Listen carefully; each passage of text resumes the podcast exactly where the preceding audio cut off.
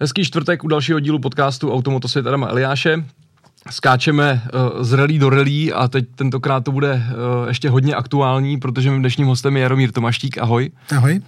Jarda je dlouholetý rallyový závodník. Uh, historie sahá až někam do 90. let, předpokládám. Uh, mistr ve sprint rally z roku 2000 14 uh, a hlavně neposlední řadě, poslední dobou asi nejvýrazněji je to takový uh, hlavní, hlavní osoba Valašské rally. Je to tak? Říkám to správně? Dá se to tak říct. Ne, co jsem zapomněl, nebo ne?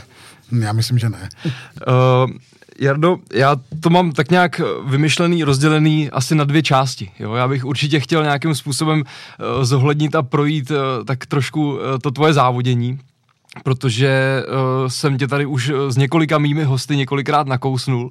Nejvíc asi s Davidem Suchařípou, uh, když jsme tady probírali vaše nějaký společné zážitky a, a to, jak, jak jsme byl takovým rallyovým otcem, když to tak řeknu. Uh, kde, se, kde se u tebe uh, vzala ta rally, když to tak řeknu? Jak ses, jak ses k ní dostal? Tak to je asi úplně jednoduché. Já jsem bydlel ve Vesníku dlouhé roky, takže to je asi odpověď u těch zasvěcených na všechno. Eh, samozřejmě chodil jsem se dívat jak na Valašku, tak na Barumku.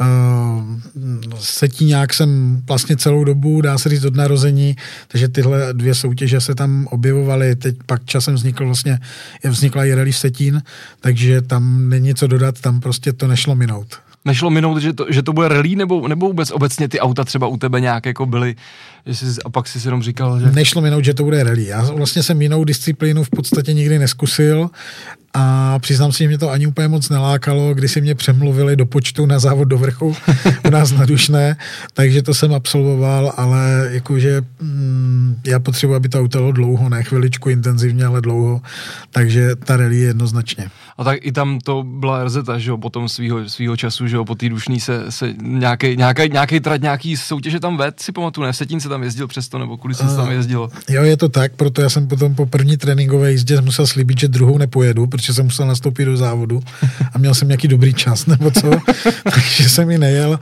odjel jsem jednu závodní jízdu, tím jsem splnil úkol týmové dvojky tehdy, co si pamatuju.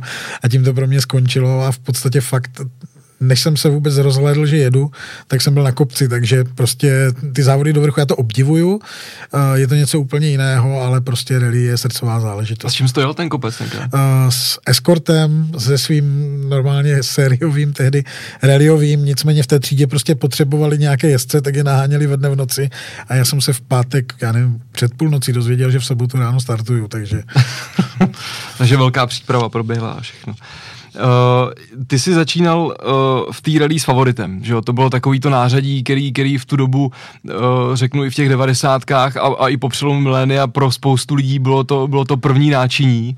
Uh, to byla v té době taková jako nejjednodušší, nejlepší volba, nebo jak se dostal k favoritu? Určitě já jsem ho koupil od Dana Fotery a v podstatě Jasně. po letech jsem se dozvěděl, že vlastně to, co jsem s otevřenou pusou sledoval v Automotoreví, když Barum tým přebíral vlastně první auto mimo fabriku, fabriku, eh, tak to bylo ono, jak jsem potom zjistil a vlastně po Poláškovi, takže, eh, ale moc jsem teda se k tomu autu úplně jakože nechoval, že má nějaký hezký rodokmen, skončilo jak spousta mých ostatních aut, eh, že už po mně nebyly k použití, ale byly to úžasné začátky, prostě jednoduché, eh, všechno to bylo opravdu, tehdy ještě neexistovaly vlastně servisní areály, takže jo, byla to nádhera, prostě ten favorit hm, pištěl, já jsem s ním byl furt někde v lese, takže jako ten začátek byl úžasný. A to bylo Ačko rovnou? To správný? Mm, mm, mm, jako když už, tak už. Hmm. Já si pamatuju ve Vyškově, to je vůbec moje srdcová záležitost. Taková, a to byl snad jako... i takový jako první závod tvůj, ne? Nějaký ano, s tím favoritem. Že? Ano, Vyškov 97, já si pamatuju první RZ, že jsem byl šestkrát v lese, nebo sedmkrát, když jsem těch 9 kilometrů jel, ale jako jo, prostě mm, ty Ačka, spoustu času jsem strávil v Enkách, to je pravda, ale prostě to Ačkové závodění je Ačkové závodění hmm. a já hmm. chápu, že každý k němu míří. Hmm. A tak to, je, to, to jsem vůbec netušil, že ten favorit takhle jako Polášek a Fotě a oba takový jako poměrně velký sypači, když to tak řeknu, ty, ty jako uměli jet rychle. A hlavně uměli jet po cestě, co potom ten třetí majitel s ním měl chvilkama fakt problémy. No. A jak to teda dopadlo, jestli říkal, že to auto nebylo po tobě k použití už, nebo co, jak, co to znamená? Tak my máme takový kovošrot. Já jsem tam docela pravidelným zákazníkem. Teda nejvíc jsem tam odevzdal eskortu, myslím pět nebo šest, já už ani nevím. Ale tam skončil, no, chudák. Náhradní díly závodí do dnes, co vím, nebo některé ty součásti toho auta, ale, ale karoserie ta to nedala, no. A potom přišel přechod na toho eskorta, tady, kterýho tady máme na foce, a to je i ten, s kterým si jel ten kopec? Ano, ano, ano. To je v podstatě, já už teda nevím, jestli je to tento, protože jich bylo sedm. Jasně. Ale... Je to jeden, jeden z těch třeba, co skončil na tom rakovišti. Je to jeden z těch, ale byly to úžasné roky. Uh, já jsem se vlastně zúčastnil slovenského mistráku s tím autem, byla to fakt paráda a hlavně to mělo jednu obrovskou výhodu, že když člověk prostě to auto někam odevzdal do lesa, tak já si pamatuju, že jsme vzali 10 nebo 15 tisíc korun, šli jsme na vrakoviště, koupili jsme si druhý kus, pak jsme klečeli u výroby rámu, aby to bylo co nejlevnější a šli jsme dál závodit. To prostě z tohohle pohledu to byla úžasná doba. Hmm. A když jsi do té rally vstupoval, měl jsi takový nějaký jako sny, představy, nebo, nebo to bylo prostě jako, hele, prostě jenom potřebu závodit, že mě to prostě hrozně baví? A vůbec, já jsem neměl žádné ambice ve smyslu, já jsem si to chtěl prostě užít, zažít a vyzkoušet. To, co jsem viděl v tom vesníku vždycky z té louky, tak jsem si chtěl užít, zažít a pak, jak už se to jak se to rozběhne tak, a ten vlak se rozjede, tak pak už člověk se posunuje dál a dál, tak nějak zpřirozená. Takže jako nějakou velkou ambici jsem nikdy, nikdy neměl. Hmm. Jaký je to začít, řeknu, v takovýhle lokalitě, odkaď pocházíš? Je, myslíš, že to je třeba jako jednodušší, než když je prostě někdo tadyhle úplně někde, kde ta relí jako tím nepolíbená, než když tadyhle hodíš prostě, nevím, jdeš hledat spoluvězce, hodíš kámen do hospody a trefíš ho prostě, nebo v té době, že jo?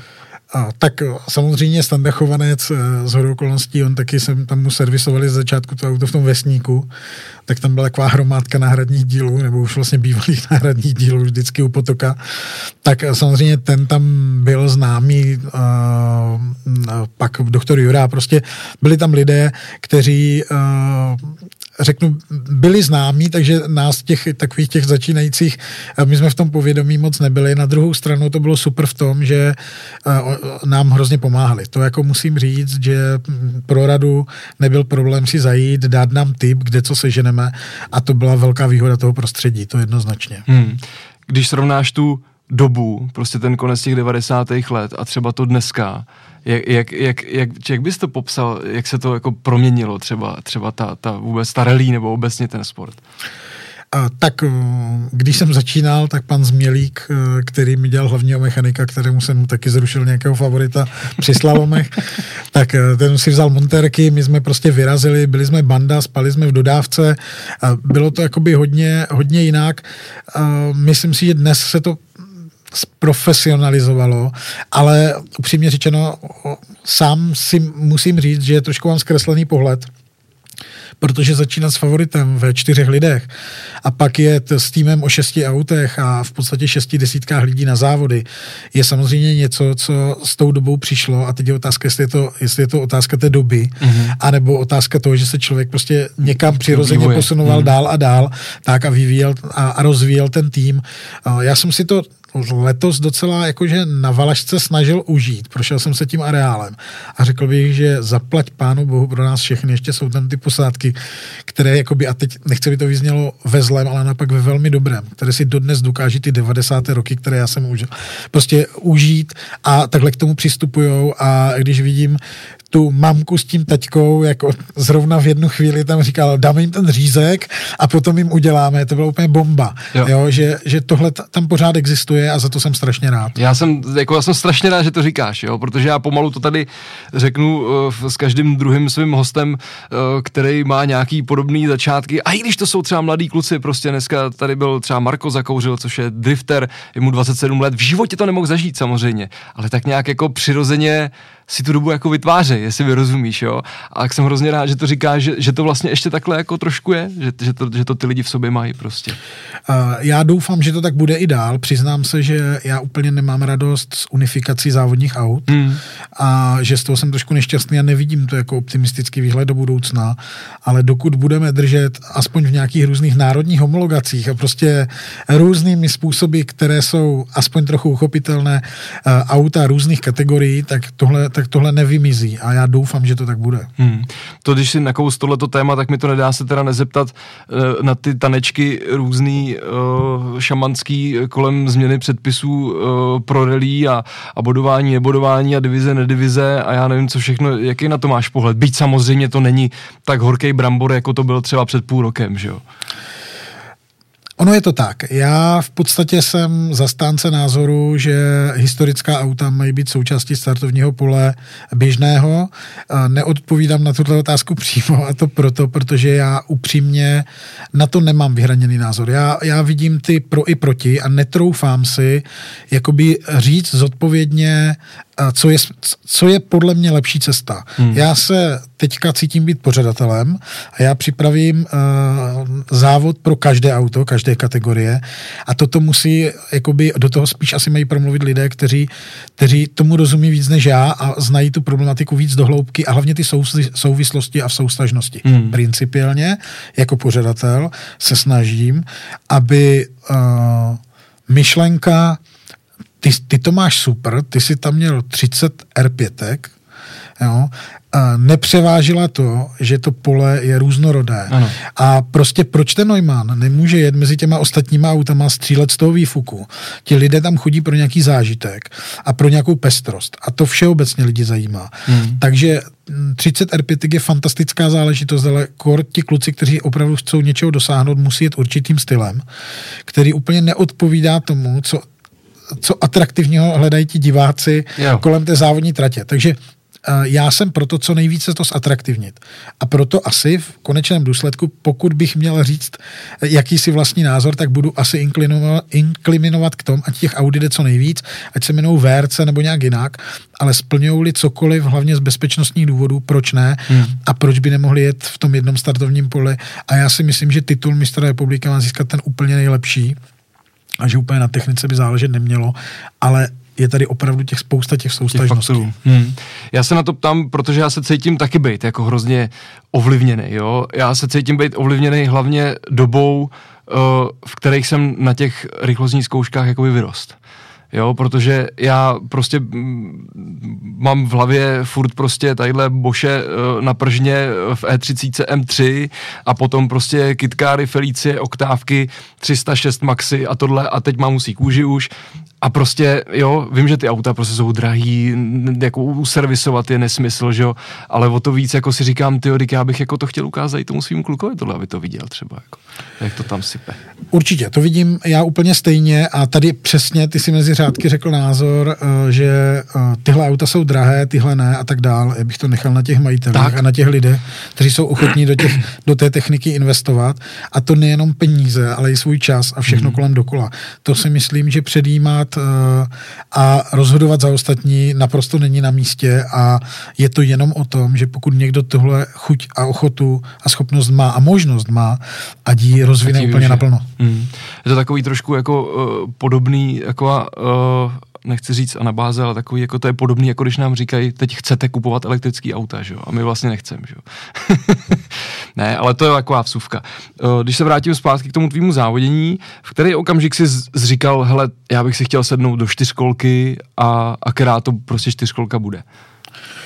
Uh, tak Ono je to jednoduché. Já jsem se vlastně ke čtyřkolce dostal tak trošku obráceně. Já jsem dík nějakým známým uh, jsem si koupil Subaru Impreza a, a tehdy jenom Ericsson, ne STIčko a spousta lidí mi říkalo, ale to je super, když budeš jezdit v tréninkáči, který je rychlejší než to závodní auto, tak to ti potom bude samo. Bude samo, ne? Tak já říkám, jo, to je vlastně, jo, to je dva v jednom, tak jo, tak já, protože to byla nějaká výhodná koup, já jsem si to auto koupil a pak si pamatuju, že jsme na Šumavě si napsali s jednou vrečkou rozpis a pak jsme při tom závodě jeli v tom eskortovi a měli jsme horizont 80 a ty jsme se po sobě dívali, jestli těch 300 metrů si budeme povídat, nebo... Takže samozřejmě ten čas potom řek, jsme si řekli časem, hele, pojďme zkusit, koupíme si té STIčko a zkusíme to jako v to fakt v tom eskortu, tyjo, kam budeme jezdit. A tak jsme to zkusili a já jsem samozřejmě Mitsubishi nechtěl, já jsem jako mm, tak nějak, já jsem vůbec zvyklý dělat věci trošku jinak a tím, že jsme neměli nějakou ambici jakoby vítězit nebo něco, tak, tak jsme si řekli, jo, půjdeme do toho Subaru, zkusíme to, sice to tady bylo, to prakticky zhořelo, a to nejenom obrazně, ale, ale prostě zkusíme to, Honza Štěpánek tehdy s tím laboroval, jsme říkali, nebudeme úplně sami a, a pustili jsme se do toho, byl to teda jako dlouhý a těžký boj a drahý boj, ale přivezl nás vlastně k VRCčku, což já bych tomu enkovému Subaru kladl za jako největší úspěch. Hmm. Takže je, je to taková ta láska uh, k Subaru v okamžiku, kdy, kdy jste do toho skočili, tak jsi věděl, že prostě Subaru je, je Subaru. Jako, jak, jak, jsou ty fanoušci a ty uživatelé těch aut, když to tak řeknu, jak jsou takový militantní v tom, že jo, ty, ty, ty evisti budou říkat, že prostě nic není lepšího než, než, než Evo na rally, tak, tak měl jsi to takhle jako podobně, ta láska tam jako padla. Určitě, my jsme si to auto prostě zamilovali, a potom i to druhé, i to třetí, ale... Taky si zásoboval. Taky si zásobování nepřestalo, ale ale uh, v podstatě je to tak. Uh, pak už to tak nějak, jakoby, a já už jsem se ani jinam nedíval, já když jsem hledal VRCčko, tak jsem se zbyl své s nějakým fokusem a zkoušeli jsme, myslím, Xaru, ale to mm, vlastně my jsme si to jenom vyzkoušeli a my jsme byli dopředu, jakože rozhodnutí, že ten Wevers jako asi fakt jako tam v té garáži má to úplně nejlepší, co může být. Tak jsme se tam po nějakém čase pro to auto vrátili a přivezli si ho domů. A jaká to, co, co byl ten impuls tomu? Bylo to jenom jako, že jste chtěli víc, nebo prostě jako, že přivízt něco, co, co, co prostě jako není úplně jako obvyklé, když to tak řeknu, na těch tratích, nebo co, co k tomu vedlo? Tak já jsem si to auto vlastně třikrát počil mm-hmm. od dvou maďarských týmů. Ten jeden mě teda jako velmi zklamal, ten druhý tu eh, rovinu těch Maďarů naprosto narovnal, protože uh, ti Budejovi to je fantastická rodina, fantastický tým, to jsou úžasní lidi. Takže už tam ten začátek, jakoby, tam jsem pochopil, že VCčko je prostě VRCčko, že to je fakt jakože správně brutální svezení a tak potom, když ty možnosti se objevily, tak jsme to auto prostě pořídili a, a začali s ním jezdit. Když jsi zmiňoval ten vývoj toho, eh, že od čtyřech lidí s favoritem až, až prostě po x out, v kterém okamžiku si začal vlastně jako ten tým jako takhle budovat, že Je to, přišlo to taky nějak jako samo, že byl nějaký zájem nebo eh, těch, těch jezdců, protože vy jste taky toho nevozili málo, že jo, pak na, na ty, na ty soutěže. Ono to přišlo s postupem času samo. My jsme se vlastně tehdy starali ještě o, o taťku asi na Kubišovi, kteří u nás auto měli na dílně a tak dál.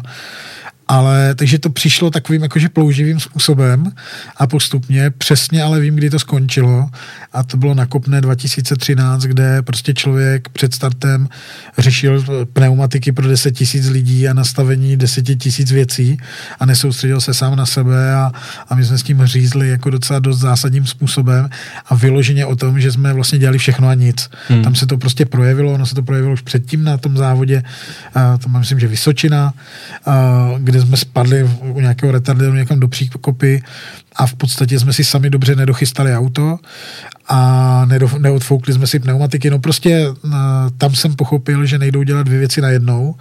A že Řídit prostě, a se starat o všechno. Tak, okolo. protože jako teď nechci se nikoho dotknout, takového jste jsme neměli, ale let kdy vysvětlit, že největší problém je mezi sedačkou a volantem a že to auto já jsem nepřešeruboval od toho, co jsem se s ním někde svezl, že to je fakt pořád to ono, hmm. že to nejede míň, tak uh, to člověka znervozňovalo, bralo mu to uh, jako energii a soustředění se hmm.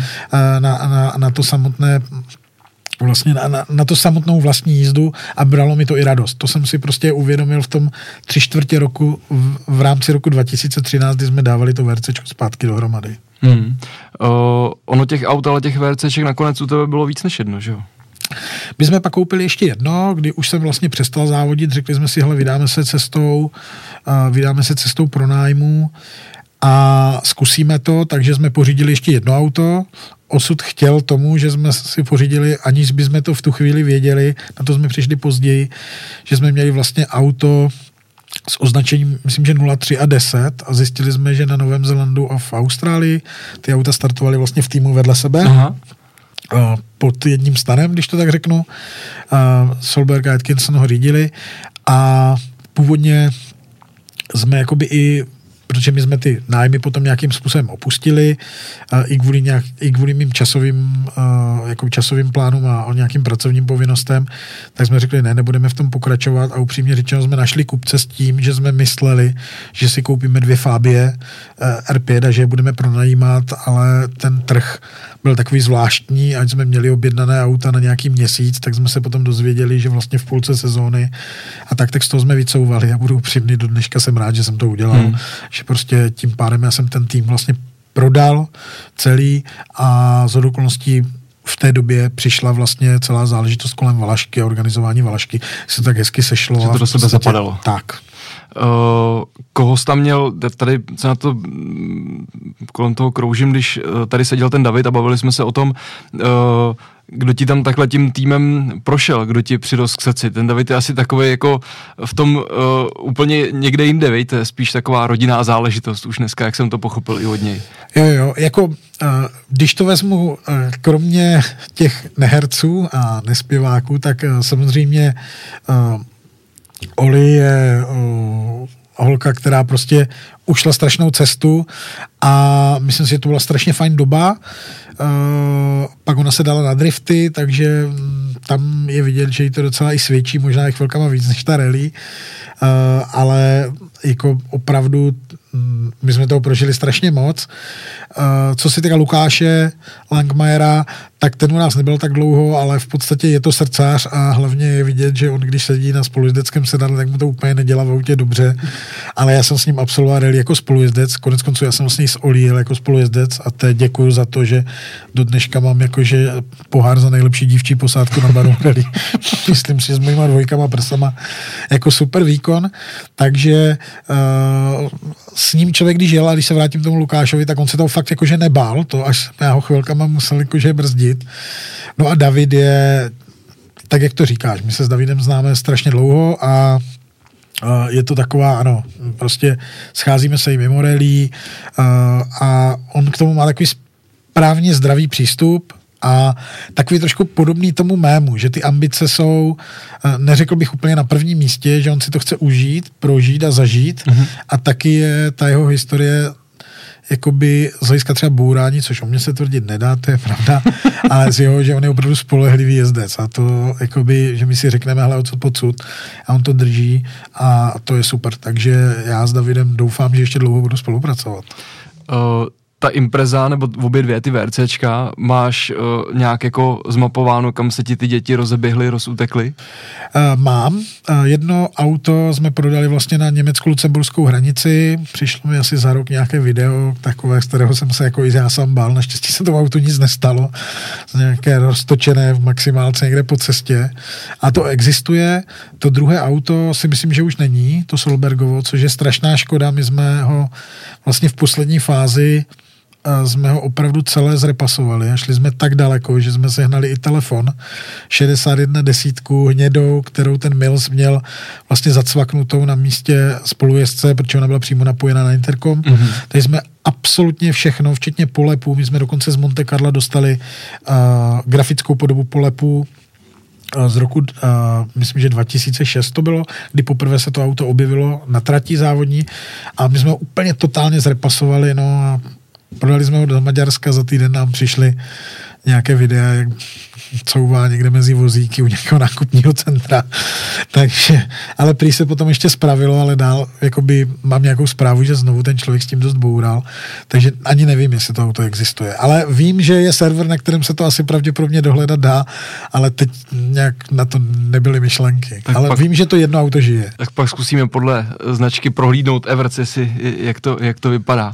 Uh, řekni mi, uh, je takovýhle auto, když ho koupíš nějakou dobu, a teď nemluvím o jako absolutních částkách jo, za, za, za ty auta, ale uh, je to, řeknu, i v takovémhle období, kdy to auto závodilo 2.6, třeba 2.7 nebo něco takového, a když ho 2.13 máš a prodáš, je to jako investice, i když s tím autem závodíš? Dá se na takovémhle autě prostě jako zhodnocuje extovární auto cenu? tak já jsem byl rád, že zhruba tak, jak jsme si ho pořídili, tak šlo z domu. Plus nějaké ty investice, které v tom byly zohledněny. Nicméně dneska už jsem o tom přesvědčený, že ano, ale nesmí se s tím autem jakože pravidelně závodit. Jasně. Chápu, když někdo si na setkání tamhle někde mistrů, šampionu v Itálii to auto vytáhne a nějak si s ním zařádí a ujede s ním pár kilometrů, to ano, konec konců tomu autu ani nesvědčí to, že bude někde v garáži dva roky Jasně. bez hnutí, ale udržba na pravidelné závody toho auta je třeba konkrétně u toho Subaru obzvlášť, to bylo fakt opravdu některé ty komponenty náročné. A další věc je, že už docházely díly a že už jsme věděli, že těch turb, my jsme třeba v době, kdy já jsem s tím končil, tak jsme věděli, kde jsou ještě dvě a to jsme dva roky psali všude možně a o žádném dalším jsme nevěděli. Takže samozřejmě ty díly ubývají a proto si myslím, že takové běžné závodění je to jako spíš už jako, já, být pořád vlastníkem a nemuset ty auta prodat, já jsem hmm. je prodat musel, tak uh, bych asi opravdu chodil s hadříkem a určitě bych s ním jakoby nezávodil po tratích běžných různých zkoušek, to určitě ne. Hmm. I v tu dobu, řeknu, kdy uh, už jste třeba věděli o tom, že, že, že jsou poslední dvě turba někde. Je, jak je to třeba ve srovnání nákladově na, na, tu, na, ten, na tu RZ, prostě, že tak řeknu třeba s tou R5? Tak to je asi hodně jiná planeta. Jako obzvlášť, když člověk chce to auto udržet uh, top. V, ve stavu, kdy, no top, aby dojelo Barunku, jako nám se to podařilo v roce Aha. 2016, že jsme s tímto Barunku celou projeli, tak to jsou opravdu jakože eh, já bych řekl pětinásobně určitě hmm. větší peníze, možná i víc. To, uh, já, když jsem byl na tom školení ohledně R5 v Boleslavi a slyšel jsem ty ceny, tak byl jsem tam s kolegou a jenom jsme se usmívali, jo, protože když mluvíme konkrétně, konkrétně o těch turbech, tak ten jeden člověk nám ho nabízel v Irsku levně za 15 000 liber. Jo. A 1200 kilometrů byla nějaká vlastně deklarovaná kilometráž. No, takže prostě to bylo úplně někde jinde. Ale je fakt, že spousta, ten ProDrive jako takový se rozpadl, ale ti lidé zůstali. Hmm. Takže třeba nám auto ladil člověk, který ob, i konkrétně tyhle dvě auta ladil v ProDriveu, tak k nám lítal a staral se nám o ty auta, ale takže ty možnosti byly, ale samozřejmě jich ubývalo. Hmm, hmm. Tak to o to víc jsem rád, když tady teď kouká na mě tahle ta fotka, že, že, že si s tím přijel i k nám do Žížely, to tady musím zmínit, takový na, naše společný děťátko. Uh, řekni mi, ty už to nakous, uh, rozprodej toho týmu, když to tak řeknu, a z, začal si koketovat s tou Valaškou. Jak, jak se zrodil v té hlavě vůbec to, že, že bys jako chtěl být pořadatelem? Protože to, je, to jsou jako odlišné disciplíny. Hodně. uh, ono se to no, zrodilo. To bych úplně neřekl. Já jsem, přiznám, že jsem měl v rámci organizace, protože vlastním společnost, která dělá různé team buildingy a tak dál, tak jsem měl nějakou myšlenku, že odejdu úplně z rally a že se budu věnovat eh, trošku jiným sportovním disciplínám a to pro veřejnost. Uh, nicméně já jsem absolvoval Valašku 2015 jako spolujezdec právě s Lukášem Langmajerem a moc jsme se nesvezli. A tehdy vlastně uh, já si myslím, že do určité míry dílem i Romana Kresty padlo nějaké, padlo mé jméno v rámci vlastně řešení uh, co vůbec, dál co dál s tou Valaškou, protože je faktem, že v těch posledních letech uh, já jsem zaregistroval, že ona jednou byla nahoře a pak hnedka zase úplně dole a že prostě ta situace kolem ní byla složitá, takže mě vlastně autoklub autoklub oslovil, já jsem se uh, tehdy uh, sešel s Tomem Kuncem a s Kavkou s tím, že slovo dalo slovo a já pod tíhou tomu, že mi slíbili, když to budu dělat dobře, takže mě do dvou let vrátí do velkého mistráku při nejmenším, tak jsem řekl, že to zkusím a vlastně v listopadu jsem začal pracovat na Dubnové Valašce a přiznám se, že jsem o tom nevěděl jakože ale lauter vůbec nic. Hmm.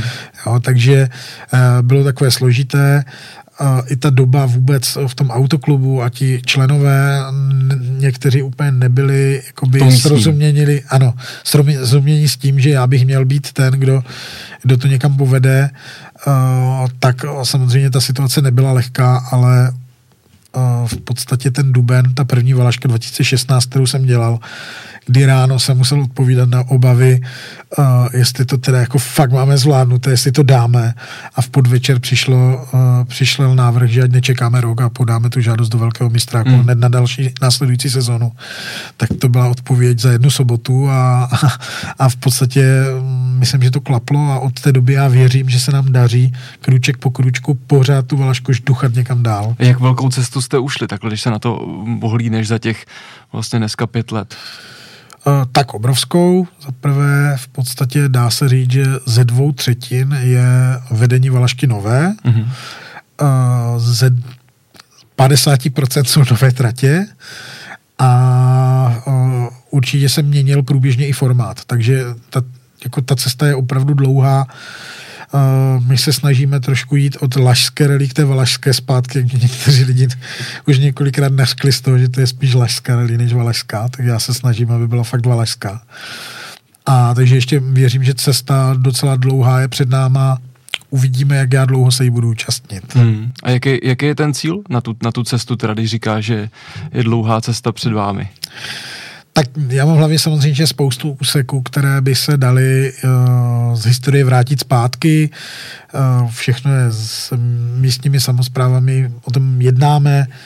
Uh, něco se daří hůř, něco, něco líp, takže jako těch myšlenek je spousta, ale přiznám se, že já vlastně sám nevím. Uh, já se teď dívám na 40. valašku, uh-huh Uh, ta je jubilejní a to chci mít fakt jakože vyšperkovanou a mám pár zajímavých, myslím si, že zajímavých nápadů, aspoň já věřím, že jsou zajímavé, mm-hmm. že jsou zajímavé. Takže uh, tam se dívám, ale upřímně řečeno dál se zatím nedívám, zvlášť po těch posledních měsících. Rozumím. Uh, ale v jeden okamžik ti ta jedna valaška byla málo, ne? Trošku. A vymysleli jste si ještě fullneck k tomu. Uh, v podstatě dá se říct, že ano. Uh, fullneck je v podstatě uh, řekněme, výsledkem toho, že se nám daří vrac, vracet na ty stávající tratě, ale, nebo ty dřívější tratě mm-hmm. Valašky, ale na druhou stranu uh, rychlostka Fulnek a hlavně Odry mi přijde jako velice kvalitní trať a bylo by škoda je opustit kvůli nějaké kilometráži celkové Valaškové no. a nechat uh, ty úseky ležet ladem. Takže v okamžiku, kdy se ukázalo předloni, že těch sprintů není dostatek, tak jsem se tehdy ještě s paní starostkou Fulneku dohodl, že zkusíme autoklubu navrhnout nějakou alternativu. S tou jsme přišli asi ve správnou dobu, takže bylo odkývnuto, no v loni to dopadlo, jak to dopadlo, ale letos vlastně Fulnek připravujeme a chtěli bychom jej odjet v 7.8. v tom plánovaném termínu. Hmm po těch lonských patálích a nástupem koronaviru a, a já nevím co všechno, na jaký jste byli startovní čáře s tou Valaškou. Já bych určitě rád to nějak jako trošku víc do detailu probral, protože pro mě už jenom ten stav toho, teď pominu věci, které přišly těsně před tou Valaškou, třeba jo, horizontu 14 dnů, třech týdnů, tak eh, jak se, jak se do toho přípravy toho nového podniku vstupuje prostě s tou nevědomostí. To muselo být šílený, ne? celá. Tak eh, je třeba si říct, že my jsme vlastně 8.8. 2020, kdy jsme jeli vlastně Kovac Rally, tak jsme měli už 14 dní po tom, co jsme rozeslali žádosti eh, na vlastně následující rok. Mm-hmm. Uh, některé věci už jsme dokonce měli schválené, takže my jsme uh, postupovali, já použiju slovo standardním způsobem na ten podzim, pořád jsme tak nějak celou tu situaci uh, sledovali a uh, já jsem počítal, dá se říct, už od začátku podzimu s tím, že pokud ta rally bude, tak bude bez diváku. To prostě bylo jasné. Uh, myslím si, že nám strašně pomohlo v loni v létě, že jsme tu rally uskutečnili regionálně a to jak už třeba s hygienickou stanicí, tak už s těma starostama, že oni viděli, že prostě to myslíme vážně a když chceme řídit nějaký počet lidí na nějakém místě, takže to umíme, hmm. že jsme na to připraveni a že jenom prostě nemlátíme prázdnou slávu, když to řeknu hloupě, Jasně. ale prostě, že racionálně pracujeme na tom, aby to tak bylo. Hmm. Uh, taky po té loňské Kovacs Rally uh, tak Jena v podstatě eh, nás dala i za vzor nějakým jiným poměrně velkým akcím ve Zlínském regionu, což, za což jsme byli strašně rádi. A byla to i pro nás taková dobrá startovní pozice, že když jsme ten telefon zvedli letos na konci února, že teda jako je to tak a tak, tak sice jako tam zavládlo lehké znišení, ale v dobrém slova smyslu hmm. a začali s námi racionálně pracovat uh, na tom, jak celou tu situaci zvládnout i teď na jaře. Takže ta příprava z hlediska tratí byla standardní a tohle se postupně vyvíjelo a přicházely takové spíš jednotlivé věci, které se museli v rámci toho řešit a připravit, ale my jsme se rozlíželi kolem sebe, strašně moc nám pomohli lidé z Jizerské padesátky. To jako i tady musím poděkovat, že byli fakt střícní a že ta jejich bublina v tom Bedřichově byla hmm. vlastně podobná té naší kopřivnické. To jsem se chtěl právě zeptat, kde jste se pochytřili, jako třeba jinde i no? Tak, takže samozřejmě my jsme z Loňska měli nějaké, nějaké myšlenky, něco jsme tak jako si vymysleli sami. Hodně nám ta Jizerská padesátka pomohla, že nás utvrdila v tom, že myslíme správně a dali nám i nějaké další rady, fakt cené rady, eh, které jsme eh, vlastně zakompletovali do té naší žádosti eh, na tu Národní sportovní agenturu potažmo tím pádem na vlastně to ministerstvo zdravotnictví. A mm, my jsme takhle jakoby trošku se odloučili od nějaké té filozofie možná autoklubu, kde já jsem byl na nějakém zasedání poprvé od loňské sezony na nějakém online sezení až v podstatě někde v lednu, v druhé půlce nebo koncem, kde teda spíš se říkalo, že s tou Valaškou jako se spíš nepočítá a já jsem teda říkal, že já teda mám jiné zprávy a jiné informace a, a prostě celou dobu jsme se posunovali dál a dál k tomu, že se to podařilo. Vysvětli mi jednu věc, jo. Teď mě to možná napadá, nechci hodnotit to, jak jako strašně v mých očích je nesmyslný jako sezení nad soutěží, která probíhá, eh, řeknu v březnu, eh, v lednu, jestli se něco bude dít nebo nebude dít, ale na základě jakých informací třeba jako tyhle ty lidi pracovali? Jako protože ty máš 100% informace, že jo, jednáš s těma orgánama a tak dále a měl autoklub taky všechny tyhle ty informace od tebe a i přesto prostě třeba jako říkal, ne, my to nejedem, anebo jenom prostě jako od stolu si říkal, že to nechceme, aby to jelo. To se asi tak nedá říct. Ode mě určitě autoklub informace průběžně měl. Já jsem ale asi se vydal prostě opravdu mm, jakoby takovou cestou, uh, ona nebyla ani neobvyklá. Já jsem v podstatě zjistil, když jsme podávali tu žádost, že už 180 schválených výjimek jako v Česku proběhlo, jo, což teda mm-hmm. není úplně malé číslo. Na to, že byl začátek roku. Nás to trošku pozbudilo, tak on ten program funguje v podstatě jasný, od října loňského roku, takže nás to trošku pozbudilo. Uh, Problémem bylo, že uh, někdy, někdy v, tom, v té polovině února přišlo zhoršení celé té situace, proto z různých uh, antigenních testů najednou v tom povolení byly PCR, které nás jakoby ne, ne úplně milé překvapily, mm-hmm. ale přesto jsme si řekli, já jsem to konzultoval vždycky s několika jezdci, různorodě rozprostřenými ve startovním poli, hele, dívejte se, čtyři mechoši, takhle to je nějaká devítka. Uh, řekněme si, stojí to za to, nestojí to za to, jednoznačně zaznělo, stojí to za to, pojďme mm-hmm. do toho. Takže jsem takhle ty uh, indicie sbíral a jako postupně, uh, když jsem s autoklubem uh, jakoby, nebo s rally komisí tyhle věci projednával, tak uh, jsem se vždycky snažil říct, co a jak, co nového, nebo s členy jednotlivými a uh, Autoklub ale myslím si, že měl tu situaci o dost těžší než já, protože on musí rozhodovat o, jakoby globálně o těch věcech. Tomu já rozumím a nejde z toho asi vypíchnout jenom jednu akci. Na druhou stranu, na druhou stranu o tom, jestli se má jít jakoby cestou, řekněme,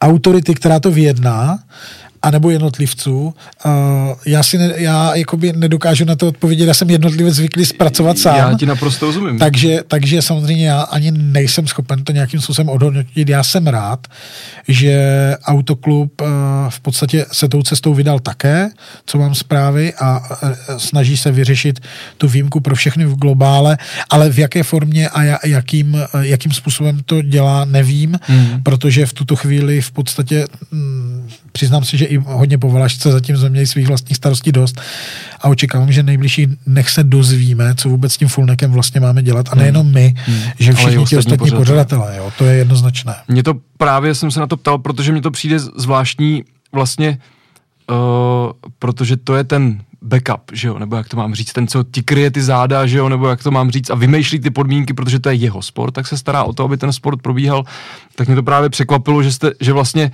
eh, jste si, nebo tak to působilo na venek, jo, a teď to, teď to není soud z, mý, z mých úst, nebo jak to mám říct, ale je to jenom jakoby to, jak to působilo na venek, že vlastně vy jste se snažili eh, drbat těma rukama prostě úplně na všech místech těla, jak to bylo prostě pohodlný nebo nebylo a snažili jste se to vyřešit, ale vlastně jako tu partnerskou ruku se tam úplně neměli, jako je to, je to jenom pocit, jak to vyznívalo, nebo, nebo to tak prostě bylo? Uh my jsme ji ani nehledali. Zase Jasně. je třeba si to říct. Jo? Jako my jsme se prostě vydali nějakým směrem a uh, ten se, ten se podařil. Uh, já se naprosto otevřeně přiznám, že já jsem už na druhý den měl koupenou jako dobrou lahev, že si teda jako na, na smutek celkem chápu.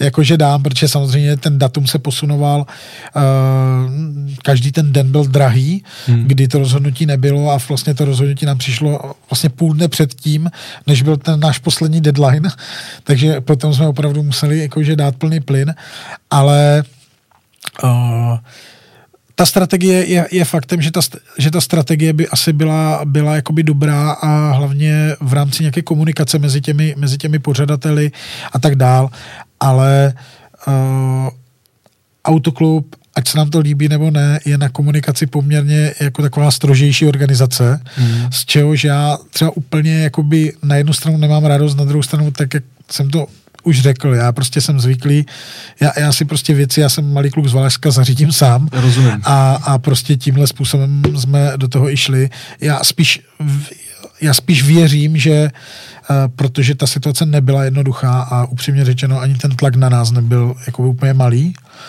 uh, letos a z některých stran až zarážející, ale uh, Eh, já věřím tomu, že hlavně z toho vícením vynes, eh, vyneseme to, co to přineslo a to vyzdvihneme a to využijeme do hmm. budoucna. Hmm. Proto já se s Pavlem Štípkem snažím eh, v podstatě, mm, on už mě nějakým způsobem kontaktoval, ptal se na některé věci, já se snažím předávat ty informace dál, já je nevnímám nějak tajně a i lidé už z jiných sportovních disciplín se se mnou skontaktovali a ptají se a já jenom pokračuju v tom, co ta jizerská padesátka s úžasem jakoby předala mě, hmm. tak já se to snažím předávat dál, protože uh, nevytrhávíme ten motorsport z toho celkového sportu, ano. to je prostě nesmysl. Jo, čili takhle to prostě, já hlavně věřím, že ta vnitřní hodnota která se tou Valaškou nějakým způsobem vytvořila, takže prostě bude využita tím autoklubem dál. A myslíš, že já, já jsem měl v po té valašce, já jsem byl takový hrozně napnutý, jo. Já jsem říkal, tady se nesmí se nic stát, já prostě jsem jako eh, tím, že znám vás a, a Ruda Kouřo, ředitel a všechno, jak já říkám, hele, tam prostě je domyšlený všechno. O tom jsem byl přesvědčený. Jo. A říkal jsem, nesmí se stát nic jakoby neočekávatelného, nebo jak to mám říct. A potom si v tu neděli večer prostě můžem říct, hele super, povedlo se to. A je to benchmark pro ty všechny ostatní pořadatele. Jako jí měřítko a návod. Myslíš ale, že ty, trošku jsem se bál toho a furt se toho dojmu jako úplně nemůžu zbavit, aby to prostě na delší dobu třeba zase nebyla jako jediná soutěž. Jako, myslíš, že ty pořadatelé v ostatní jsou schopní tomu věnovat takový úsilí, který jste tomu věnovali vy, uh, aby ty soutěže prostě jeli?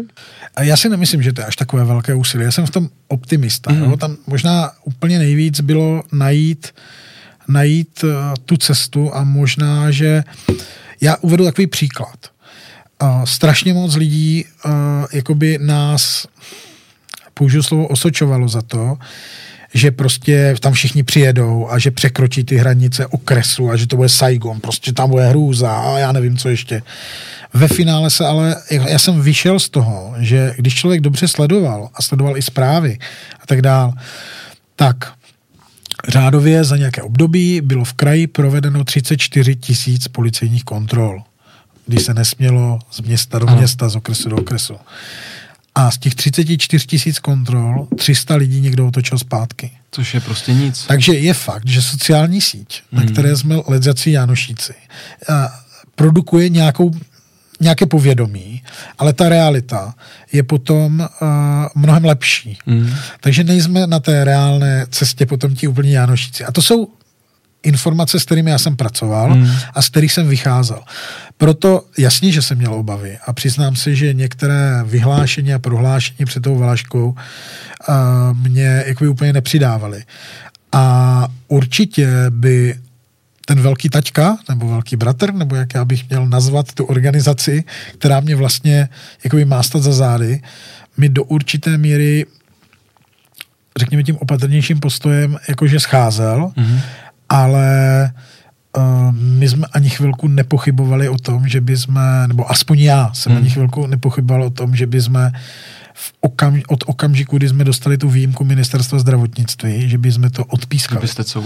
Jo, protože já si nedovedu představit legitimnější uh, jakoby podklad, jo, Profíky společně s tou hygienou, hygieny, jo, když no. jsme se na něčem domluvili a, a my jsme tou cestou šli, že by jsme to prostě odpískali. Hmm. Uh, smutné bylo, že od lidí, od kterých bychom spíš uh, čekali podporu a od, řekněme, od toho prostředí samotného, a teď nemluvím ani zdaleka o autoklubu, ano. takže spíš jakoby chodili takové ty udičky, jakože, jakože ne a že my něco jo. děláme špatně, ale vlastně racionálně budeme-li uvažovat, tak my jsme nic nedělali špatně. My hmm. jsme všechno dělali tak, jak nám bylo řečeno, že máme udělat a pak, že to půjde. Hmm. Tak my jsme šli hmm. a my jsme to udělali, šlo to já, mně naprosto se líbí ten přístup uh, s, tím, uh, s těma sociálníma sítěma a médiama, jo, že prostě ono, to, že lidi křičejí, neznamená, že jich je většina, oni jenom křičejí a proto jsou trošku slyšet, že jo, ale neznamená to, že jsou, že jsou takový všichni, no. Tak to je, to je hrozně jako střízlivý, fajn pohled. Uh, řekni mi, protože jsme naráželi na nějakou jako slabou, slabší nebo ne tak jako frekventovanou komunikaci prostě nějakých institucí, uh, potom člověk si bere v tomhletom kontrastu ty státní orgány, o kterých jako z pravidla převládá to přesvědčení, že jsou zkostnatělí, že jo, a archaický, nebo jak to mám říct, ale tady to vypadá, že, že vlastně jako třeba i to ministerstvo zdravotnictví, agentura sportu, že to všechno jako bylo relativně asi pružný, ne? Že ta doba tím, že se měnila de facto každý týden 14 dní, jak třeba v tomhle ohledu to, to probíhalo ta komunikace. Chtěli vlastně jako taky tomu pomoct, nebo jak, jak, to, jak jsi to cítil? Uh, tak, uh, protože my jsme s ministerstvem zdravotnictví jednali prostřednictvím Národní sportovní agentury, tak tam musím říct, že jednoznačně jako by ta snaha najít ten koncenzus, nechat si tu věc dobře vysvětlit a podat ji dál, uh, tak uh, určitě byla a jak říkám, i s tou, i s tou, i s, i s tou jednou i druhou hygienou, hlavně nás teda ta zlínská, protože vlastně centrum ředitelství bylo ve Valašském Jezříči ve Zlínském kraji, tak to s náma probírala podrobně a opravdu Uh, jsme hledali otázky, podotázky, jak to budeme dělat, jak to budeme praktikovat. Uh, dostali jsme nabídku, že v okamžiku, kdy uh, bychom potřebovali, takže nám pomůžou nad rámec vlastně udělat nějaký počet PCR testů, hlavně pro ty cizí mm-hmm. závodníky, protože samozřejmě tam je vidět, že oni tím testem v podstatě, v podstatě prošli třikrát a čtyřikrát za ten závod reálně. Takže to my se to nakonec nevyužili, protože jsme se paradoxně dohodli s tou mezříčskou nemocnicí, s kterou dlouhodobě spolupracujeme. A, a takže využili jsme pouze ty kapacity, které jsme si předem dohodli, ale tahle střícnost tam prostě jasně byla. Tam hmm. jakoby nebylo to vůbec o tom, uh, že, že by, by tam byl nárazník nejde. Jo, jo, jo, prostě ne vůbec. A u samozpráv a u starostů už vůbec ne. Hmm. Jo. Ty si naopak jako asi taky uvědomují ten ten pokles a ztrátu toho života v té obci, že ten poslední rok a půl, nebo jak je to dlouho. Ale eh, narážíme na ty nemocnice furt a tyhle ty věci, jo. Eh, mně to přišlo Uh, takový celý ty, ty zvolání, že jo, v této době, když se nám přeplněný nemocnice a, a, a jak to budeme dělat, když někoho povezou a budou řešit tadyhle nějaký relí, tak mě to přišlo celý takový jako přitažený za vlasy, protože bylo asi úplně jasný, že s těma špitálema jste domluvený, že jo. Tam, tam to probíhalo třeba jak, tak ta komunikace nebo, nebo to, uh, ta spolupráce s váma, že, že prostě jako na to dali ten palec a chtěli jet. Prostě měli oni s tím nějaký problém? Ne, my, je, je třeba si říct, že my přímo s nimi jakoby v rámci rámci rally a přípravy nejednáme, my musíme jednat a informovat a, a, integrovaný záchranný ano. systém a tady ty instituce ta, ne, jakoby přímo ty nemocnice jako takové. Nicméně my jsme vlastně měli předjednáno, že nad rámec nějaké pracovní doby, který tam je, že nám udělají každý den určitý počet do deseti těch PCR testů mm-hmm. pro předem vybrané lidi a to plus nějakou rezervu jsme měli nechanou, toto bylo všechno dohodnuté vlastně dopředu. Konec konců my s Valeskou mezrickou nemocnicí spolupracujeme 6 let. Vlastně Valašku provází velká dětská hra od startu i Valašku a ne s Valaškou podle pravidel, no. kde s náma ten Agil v podstatě spolupracuje dlouhodobě a, a mnoho let takže uh, tady vůbec nebyl žádný problém a uh, jediné, co jsme teda hold uh, si museli odsouhlasit, je, že tím, že nebudou diváci, tak žádný takovýto program ani doprovodný, protože ano. oni u slavnosti rampy vždycky měřili tlak a, a BMI a, a, a různé, různé aktivity. Tam měli v rámci vlastní propagace, tak to jsme museli letos odpískat s tím, že to uděláme příště. No a pak jsme se setkali v rámci teda eh, té nešťastné události eh, a různých tiskových zpráv. Jsme si teda museli vyříkat, že naše spolupráce se eh, jako nezhorší do budoucna hmm. a že, že v podstatě pojedeme dál, až ta doba bude lepší, ale že to je jediná věc, která nás teďka brzdí, spíš pro ty služby a pro ten doprovodný program v rámci široké veřejnosti a diváků. Hmm.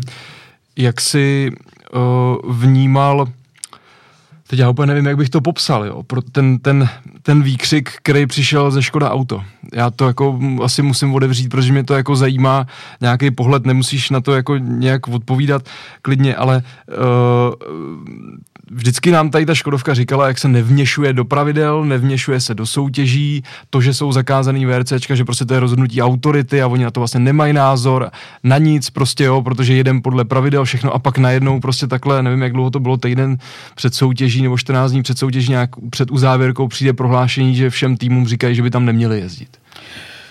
Tak mm, v podstatě je to, bylo to velké téma před Valaškou, pro nás ještě neskončilo, protože já se přiznám, že se ke mně sešlo několik informací a že my v této fázi se snažíme i s nějakým právním zástupcem řešit, jestli vůbec to bylo právně korektní mm-hmm. a určitě tu věc neodkládáme a budeme se jí určitě věnovat. To bych chtěl říct jako předseda organizačního výboru Valeské Rally. Mm-hmm. Jako Jaromír Tomaštík řeknou, že v té době před Valaškou vylezali různí, různí šváby. Ano.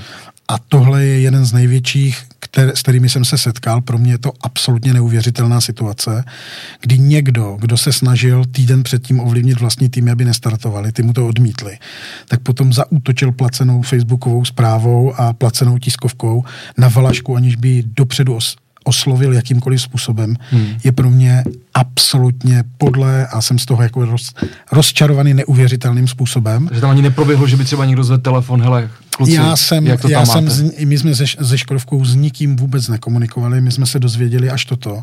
A já to vnímám jakoby uh, v době, kdy my jsme se snažili absolutně pracovat na 150% ve dne v noci, tak jsme se dostali do situace, kdy jsme stovkám lidí museli vysvětlovat, jestli teda pojedeme nebo nepojedeme. Hmm. A to, že nás to ohrozilo z hlediska a, uh, jakoby organizace jako takové, protože ten drahý čas, který jsme už tak měli drahý a mě bylo ho málo, jsme museli investovat do zodpovídání takovýchto nesmyslů, tak to je pro mě do nebe volající, pro mě to absolutně já, já proto ani nemám slova. Uh, v podstatě, když jsem se potom dozvěděl, že dokonce v rámci uh, propagace uh, této akce uh, měl být využitý nějaký náš veřejný prostor, který jsme měli zaplacený, eh, což se na, naštěstí podařilo vysvětlit, eh, tak eh, to pro mě byl druhý krok. No a poslední kapkou asi bylo, že, že jeden ze zástupců Škodovky se nám s PCR testem v ruce máchající snažil dostat do toho nebezpečného prostoru, jak teda sám popsal v tom našem servisním areálu v Kopřivnici a protože nesplňoval některé další věci, které byly pro vstup do toho areálu nutné, tak jsem samozřejmě nedostal.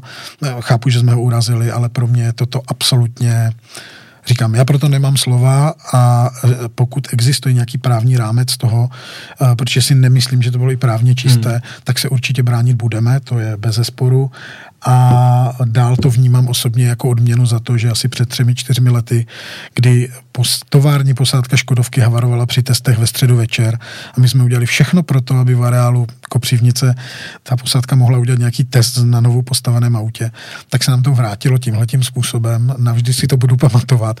A já jsem, my jsme od Škody která v rámci té zprávy píše, že podporuje náš sport. My jsme nikdy nedostali ani ventilek. Hmm. A paradoxně jsem večer zapnul televizi a viděl jsem podporu závodu, myslím, že etapového cyklistického kolem Španělska. Tak jsem se jenom smál. Ale uh, toto je věc, kterou, pro kterou já nemám pochopení, nikdy mít nebudu a, a tenhle názor už asi nikdy nezměním. Hmm. Minimálně, minimálně ten etický rozměr téhle celé věci je, je teda naprosto jako šílený. No. Jestliže nás někdo podezřívá z velké odvahy a možná, že jsme jakoby šli nechci použít slovo přes mrtvoli, ale že jsme šli jakoby téměř no, nerozvážně. No, byli jste pionýři, prostě zkrátka, když tak, to tak řeknu. Jo? Tak Šli jste my... někde první po té cestě. No. Tak si myslím, že tohle je level ještě někde úplně jinde. Mm, mm. U nás bez nás, tohle se nám fakt nelíbilo. Mm, mm, naprosto, naprosto chápu. Byl, to, byl tohleto jeden z těch velkých tlaků před tou soutěží, o které si před chvilkou mluvil, který vás právě takhle jako zaměstnal? A byl to, byl to jeden z nich. Mm, mm. Uh, co vás čeká v nejbližší době? Když je t- ten fullneck se blíží, asi předpokládám, v kterém okamžiku na fullnecku musíte začít vyšívat zase na 100%. Tak to jsme začali v listopadu, uh, takže teďka v podstatě už je to o tom, že hledáme ještě, nebo hledáme, dolaďujeme třetí rezetu, mm-hmm a protože to chceme na tři rezety, chceme zůstat trošku eh, s nohama na zemi a počítáme zatím spíš takovým minimalistickým scénářem, kdy chceme odjet aspoň 60 kilometrů, protože tak, jak v loni pro letošní rok je ta trať eh, v podstatě, nebo je délka rychlostních zkoušek na sprintu omezena, takže chceme mít při nejhorším těch 60. Snažíme se jít dál, ale radši se připravujeme na tuto variantu, takže na tom už usilovně pracujeme. Eh, je jednoznačné, že tady trošku bych na druhou stranu chtěl říct, že bych asi dokázal pochopit, kdyby v této době Uh, to došlo tak daleko, že dojde k rozhodnutí, že třeba velký mistrák ano a rally sprinty se nepojedou. Hmm. Jo, tak jak je to v jiných sportech, ano. že jsou určité úrovně, tomu bych rozuměl a je třeba to říct včas, uh, jinak hold, my se budeme muset vydat tou naší jarní cestou, pokud to nebudeme vědět, tak během 14 dnů budeme muset znovu sami žádat Což bych ale nerad, protože já to vnímám jako kontraproduktivní krok uh, vůči té celkové žádosti hmm. toho autoklubu. Rozumím. Uh, Jary, ty jste ještě před tím, než jsme začali natáčet. Já se na to musím zeptat a myslím si, že to lidi potřebují jako nutně vědět, jo. Ty jsi zmínil, že v okamžiku, uh, kdy jsi začal ukončovat nějak trošku tu kariéru nebo ji trošku přibržďovat, tak si ale našel takový nějaký jiný koníček, že jo, který je úplně hodně, hodně specifický. Řekni mi o tom něco, protože mně to přijde úplně jako neuvěřitelný. A teď jako to nemyslím jenom, jo, protože my, co tě takhle známe trošku a tohle, tak já si tě jako vůbec nedokážu představit. A když mi to tady vyprávěl ukazoval fotky, tak říkám, že Marian, to je šílený. Jako. Jo, jo, já jsem začal hodně lozit po feratách. Dá se říct, že za poslední dva a půl roku velmi intenzivně. V podstatě zjednodušeně řečeno, tam, kde končí horská turistika, začíná feratové lezení, kde, zač- kde končí feratové lezení, začíná horolezectví. Tak já jsem spíš jako, že tak někde uprostřed toho feratového lezení, což znamená, že někdo na skalu natáhl hromosvod, ke kterému se přicvakneš a, lezeš někam nahoru. Když je někdo hodně hravý, tak tomu jsem tam vymyslí nějaký most lanový nebo něco podobného. A to mě strašně chytlo, baví mě to úplně neuvěřitelně. Alpy jsou protkané feratama, takže uh, bavím se teď tímto, je to úžasné odreagování, je to absolutní opak uh, vlastně organizace rally, kde těch lidí jsou stovky, tady je téměř nikdo. Dokonce já jsem byl tři dny Uh, myslím, že předloni, uh, 28 až 30, 12, jsem byl v Rakousku a ve Slovinsku na feratách, vylezl jsem čtyři feraty a nepotkal jsem tam kromě manželky nikoho. Mm-hmm. Takže uh, úžasné, nádherné počasí, jižní stěny, takže na čistá svítilo hlava. sluníčko a čistá hlava. Takže to úžasný relax, mám to strašně moc rád a já jsem za mladá, byl turista, takže jsem se do toho vrátil. Je pravda, když to svoje bříško vytáhnu někam nahoru uh, po trati, kterou úplně někdo chápe a je ochotný akceptovat, že jsem přišel tam z té jámy, tak to spoustu lidí zaskočí, ale, ale prostě zábava je to úžasná. Hmm. Takže nejenom, nejenom uh, v organizaci Valašské rally a, a, a rally Fulnek můžete potkat Jaromíra Vysícího na hromosvodu někde na skálách v Alpách, tak to je krásný koníček. Já moc děkuju, že jsi přišel, bylo to hrozně fajn povídání a, a, a zajímavý.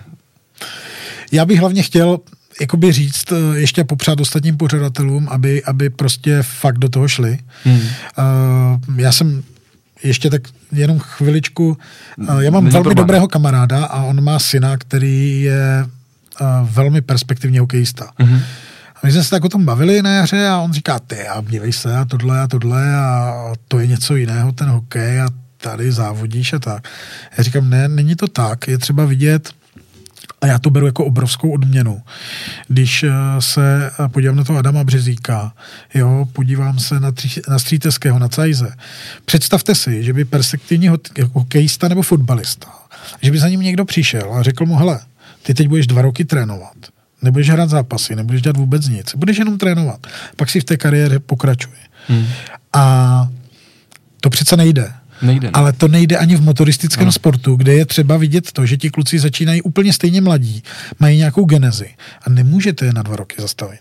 A to je velký hnací motor všech, kteří se na té valašce podíleli. Že uh, je faktem, že nás veřejnost vnímá jako část veřejnosti nás vnímá jako uh, bandu z bohatlíků, kteří se někde jakoby vozí. A o to je třeba se oprostit, je třeba se říct, že čas nezastavíš. Mm. A proto je třeba s tím válčit, bojovat a najít tu cestu, aby ti kluci závodit mohli, aby prostě tu možnost měli. A to je ten jeden z velmi silných hnacích motorů, který nás hnal k tomu, abychom tu valašku udělali. A já věřím tomu, že se k tomu ostatní ale v drtivé většině postaví stejně, protože ano, dělá se rally i pro diváky, ale ti sportovci, ti jsou strašně důležitý a tím je třeba jakoby ten svůj bafuňářský prostor hmm, hmm. A nějakým způsobem dát k dispozici, hmm. věnovat a pracovat na tom, aby oni mohli. Je to uh, jedna věc, kterou tady dneska před tebou zmi- zmínili Dominik Stříteský, je to, že i pro spoustu lidí je to samozřejmě práce, že jo? Takže, takže i tenhle ten ohled uh, je tam potřeba brát a já jsem vždycky, když takhle se o tom s někým bavím, tak dávám příklad prostě halový mistrovství republiky v atletice. Uh, nemůžem jako diváci si říkat to, že hele, prostě když tam nemůžem, no tak to nemá cenu, aby se to jelo ale on ten, jako, je to přece sport, je to hlubší, že jo, než jenom, uh, že my stojíme kolem RZ, to já se fakt jako radši kousnu do jazyka a prostě rok nikam nepojedu, ale aby ten sport mohl fungovat, že jo, protože halový mistrovství republiky v atletice prostě bohužel taky bylo bez diváků, ale prostě ty atleti potřebují, že jo, uh, se věnovat té své práci, když to tak řeknu. Že? Je to přesně tak, jako mm. každý jiný sportovec. Prostě tady je ten čas strašně důležitý a třeba k tomu tak přistupovat. Super. Moc krát děkuji ještě jednou, jenom. Já taky díky. A vy poslouchejte podcast Automoto světa Dama Eliáše ve všech podcastových platformách, na YouTube kanálu uh, autokult.cz uh, a tenhle ten díl 100% najdete i na www.evrc.cz, takže uh, sdílejte, posílejte tipy na případný další hosty, komentáře, budeme moc rádi. Díky.